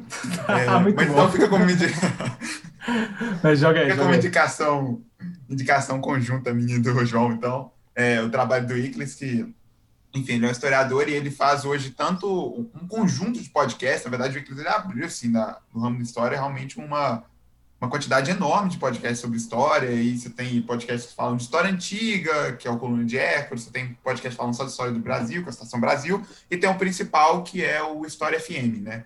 É, que é um podcast muito bom, inclusive, assim, da história, eu acho que é o melhor, assim, que eu conheço. É, apesar de ter outro que eu também vou indicar, que chama Fronteiras no Tempo, que é um que eu gosto também bastante, é, que também é um podcast de divulgação em história. É, e aí o canal dele, canal no caso do Iclis, né? Fronteiras no Tempo não é do Iclis, mas só porque eu esqueci o canal do Iclis, é, chama-se Leitura Obriga História. É também um trocadilho com leitura obrigatória, né? E aí, basicamente, ele também faz vídeos, mas apesar de que agora ele está mais nesse ramo dos podcasts mesmo. É, e aí, só para fazer um merchan, que na verdade não é um merchan tanto para os alunos, é, apesar de que se eles quiserem seguir, acho que vão ser todos muito bem-vindos, mas é principalmente para professores de história que estiver ouvindo, é que recentemente eu abri junto com alguns alunos no, na UFMG um projeto de extensão chamado Escolarizar, é, e aí o site é escolarizar.com, se você for para o Instagram, é escolarizar apenas, é, que é basicamente um projeto voltado para fazer divulgação de, principalmente, é, ideias de como é que você pode trabalhar algumas coisas em sala de aula, então por isso que ele é mais voltado para os professores, mas evidentemente uma, é, a todo momento a gente está ali falando de história, então para todos os alunos que quiserem estar tá seguindo, podem, podem seguir lá. E só para não ficar faltando informação, o autor do livro que eu falei do erro de Descartes é o Antônio Damasio, na época acabou, na hora, acabou que eu esqueci, é, e quem tiver interesse, enfim, é, pode estar procurando. Mas o mais é isso, agradecer a todo mundo aí pela presença, pela participação no podcast, espero que tenha sido um papo bacana. E vamos ver, né, se agora ainda não estamos nas, nos trâmites oficiais, vamos ver se vou voltar aí para o pré-técnico para a alegria dos meninos. É isso, gente, abraço, até depois. Bom, é, pra indi... vou começar pela indicação, né? A primeira indicação, na verdade, que eu, vou, vou, passar duas. Um podcast e uma indicação mais careta, que é um livro mesmo, né? A moda antiga. Mas o primeiro do podcast eu vou indicar o Naruhodo. Não sei se é, algum de vocês aí conhecem. É um uhum. podcast também de divulgação de ciência. Legal pra caramba. Muito bom podcast. Eu acompanho já tem um bom tempo. É, vale a pena demais. E também, né, uma outra indicação é de um livro que é um livro assim bem estereotipado, né, bem clichê na parte de divulgação científica, que é o Mundo Assombrado pelos Demônios do Carl Sagan. É, para quem não conhece esse livro, né, assim, o livro é basicamente ele é uma troca de ideias, tem a impressão que ele está trocando ideia com você, de boas, falando sobre ciência. É um livro que fala sobre ciência de forma geral. O livro é maravilhoso e o livro foi, na minha formação foi muito importante. Que ele, me, ele, ele depois que eu li ele me deu uma assim a minha vontade de aprender, a minha vontade de é, tentar exatamente ter alguma certa contribuição, né? Assim, tentar, enfim, tentar de alguma forma, né, ficar mais imerso no meio científico e tudo foi muito grande. Então, assim, é, na minha parte de educação ele foi extremamente importante. E o livro é bem tranquilo de ser lido, é bem legal. Você, você tem a impressão que o Sagan, que é o, que é o autor, depois é mó chegado seu, porque é bem agradável de ler o livro. E, bom, é, essas, eu acho que essas duas indicações para mim, eu acho que tá de bom tamanho. Do mais, obrigado a todo mundo aí. Enfim, obrigado pelo convite para participar. Né, fico muito feliz, só peço desculpa pelo fato de eu ser muito prolixo, então às vezes eu falo pra caramba. Mas enfim, isso, é, o melhor microfone, aí. é o melhor microfone da mesa. Você tinha que ter mais participação nesse episódio. Enfim, eu, qualquer coisa precisar também aí, né? Eu sempre gosto venha, de conversar. Venha mais. E Vai valeu. ser ótimo. É... Valeu demais. Abração pra vocês, pra todo mundo. O pessoal, as minhas indicações, né? Eu, eu iria realmente indicar o, o História FM, o Leitura Obriga História, Mas, porém, contudo, entretanto, tem uma outra indicação de divulgação científica para vocês de história, que é um site, né, basicamente um site, né, que é o Café História. Café História, ele, ele, ele é um, já é talvez um, um, um portal clássico, assim, tradicional, incontornável de divulgação científica em história no, no Brasil, assim, né? Ele é, foi, foi, foi, foi, articulado por um historiador chamado Rodrigo Leal, que hoje ele é professor na Universidade de Brasília, e ele é um, e, e, o cara tem uma formação muito louca, porque ele, ele é historiador e jornalista, então ele juntou dois mundos, né? Ele conseguiu ele construiu um, um portal de divulgação científica muito consistente em termos de estrutura. Então, que, que vem muito da formação de jornalística dele, assim, né? Então, vale muito a pena. É um portal para com textos, né? Então, é, eu estava comentando isso em um dado momento do episódio, acho que a gente está em um momento que tem, tem muita, muito conteúdo audio, auditivo e audiovisual sendo produzido, né? E que é muito importante. E eu acho que, inclusive, tem formas muito legais de, de aproveitar esses recursos. Mas eu ainda acho que a gente precisa valorizar o, o, o, conteúdo escrito também. Acho que a gente tem que criar esse hábito de consumir divulgação escrita. Né? O, o Felipe falou do Carl Sagan aí com, com livro, né? tem, muito, tem muito livro de divulgação científica. A divulgação científica é um campo enorme dentro da, dentro de, de, é, de da, da, literatura, né? dentro da produção bibliográfica. E tem muito portal que fala, faz isso também, né? E o, e o, e o Café História é um deles.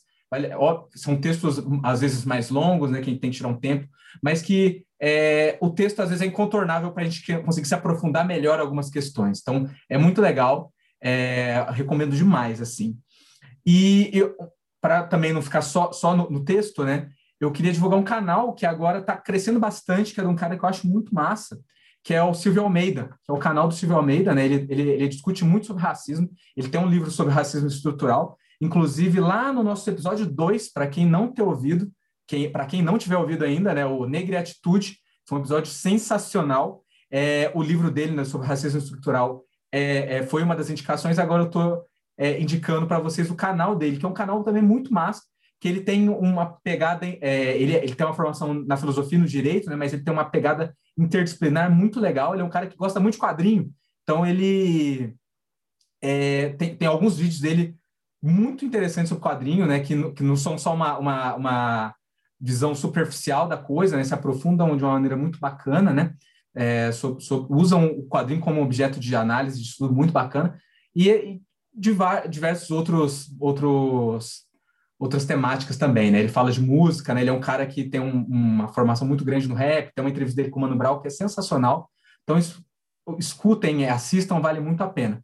E uma terceira indicação que ela está meio ali no, no meio termo ali, ao mesmo tempo que ela tem a ver com, com divulgação científica, ela também tem um pezinho na cultura pop, que é um canal que eu descobri esses dias para trás, né? Eu gosto muito, eu gosto muito de quadrinho de cinema, né? Eu trabalho com cinema na, né, é, pesquiso cinema, mas também gosto muito de quadrinho. E tem um canal que eu descobri esses dias chamado Ilha Kaiju, K-A-I-J-U-U, que é de um cara que ele é, da, ele é da história da arte, ele é doutorando em história da arte, e ele trabalha sobretudo com mangá. É, não sei se, se, alguns ouvintes gostam de mangá, porque sei de muitos alunos que são grandes otakus, mas ele tem uma, uma visão ele tem uma, uma, uma, análise muito interessante que eu nunca tinha visto antes sobre mangá. Ele também fala de outros tipos de quadrinho, né? Ele falou, teve um vídeo desses dias para trás dele que foi sobre o, o Batman Cavaleiros das Trevas 2, que é um quadrinho aí de alguns anos já. Ele falou de quadrinho argentino há uns tempos atrás também, mas ele fala muito de mangá. Ele faz uma análise social, política, de história da arte também, assim, sobre mangás, assim, que é um conteúdo que sai da caixinha, né? Não é só aquele conteúdo às vezes que a gente vê meio é, cultura pop, uhul, assim, né? É um negócio um pouco mais profundo que vale muito a pena, assim, também. Né? Eu gosto muito desse tipo de conteúdo. Eu achei uma então, crítica se vocês acharem Arthur, assim, assistam. Eu achei uma não, crítica não, direta ao Arthur, mas foi... Não, veja bem. Não, eu não quis dizer uma crítica ao Arthur, eu, uma crítica a pessoas que fazem análises, muitas vezes, superficiais sobre cultura pop. Né? Porque a cultura pop ah, em si claro. é um, um negócio enorme para a gente discutir muita coisa legal. Né, em vários campos, né? Nas ciências humanas eu sei muito sobre, mas é, a cultura pop é fundamental também. Né? Um dia a gente ainda tem que gravar esse episódio sobre cultura pop aí, Arthur.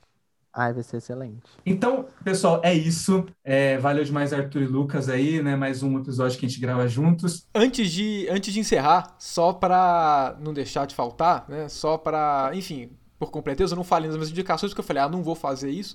Mas também fica aqui a indicação do meu canal, né, o iFísica. Eu falei, não vou me Ah, indicar, claro. porque me indicar nas indicações seria muita prepotência. Então fica aqui no finalzinho, né? Depois todo mundo coloca suas indicação, indicações é pra ficar ali como um adendo. É o jabá. Já que esse episódio é sobre teoria da conspiração, nada impede a gente de terminar falando que se você não enviar para cinco pessoas o canal do Felipe, a sua mãe vai ter. Tô zoando. Se você não enviar, Nossa se você não enviar pra 100 pessoas, a Terra vai passar a. É, eu- mas, mas você tem que, mas você, você tem que mandar o, o link do, do canal do Felipe junto com a, a capivara da aprovação. Isso. Perfeito. É verdade. É, muito bom, muito bom. Então, pessoal, a gente encerra então no nosso episódio, né? Espero que muito obrigado para vocês que ouviram até aqui. Espero que tenha sido um, um episódio que tenha trazido assim discussões interessantes para vocês, assim, né? É, que essas discussões não terminem aqui, que vocês também é, busquem saber mais sobre esse tema, é um tema super importante. E agradecer demais ao Arthur e ao Lucas, né? Mais um episódio que a gente grava juntos, sempre uma participação fundamental nos nossos episódios. E agradecer demais ao Felipe, né, que topou essa gravação com a gente. É, Felipe, aí agora a porta aí está sempre aberta para você. Se quiser sugerir tema, ou, ou galera, vamos falar de algum de, disso aqui, que eu acho que vai ser muito massa, uma baita pauta. Cola com nós que a gente, a gente vai construir isso juntos.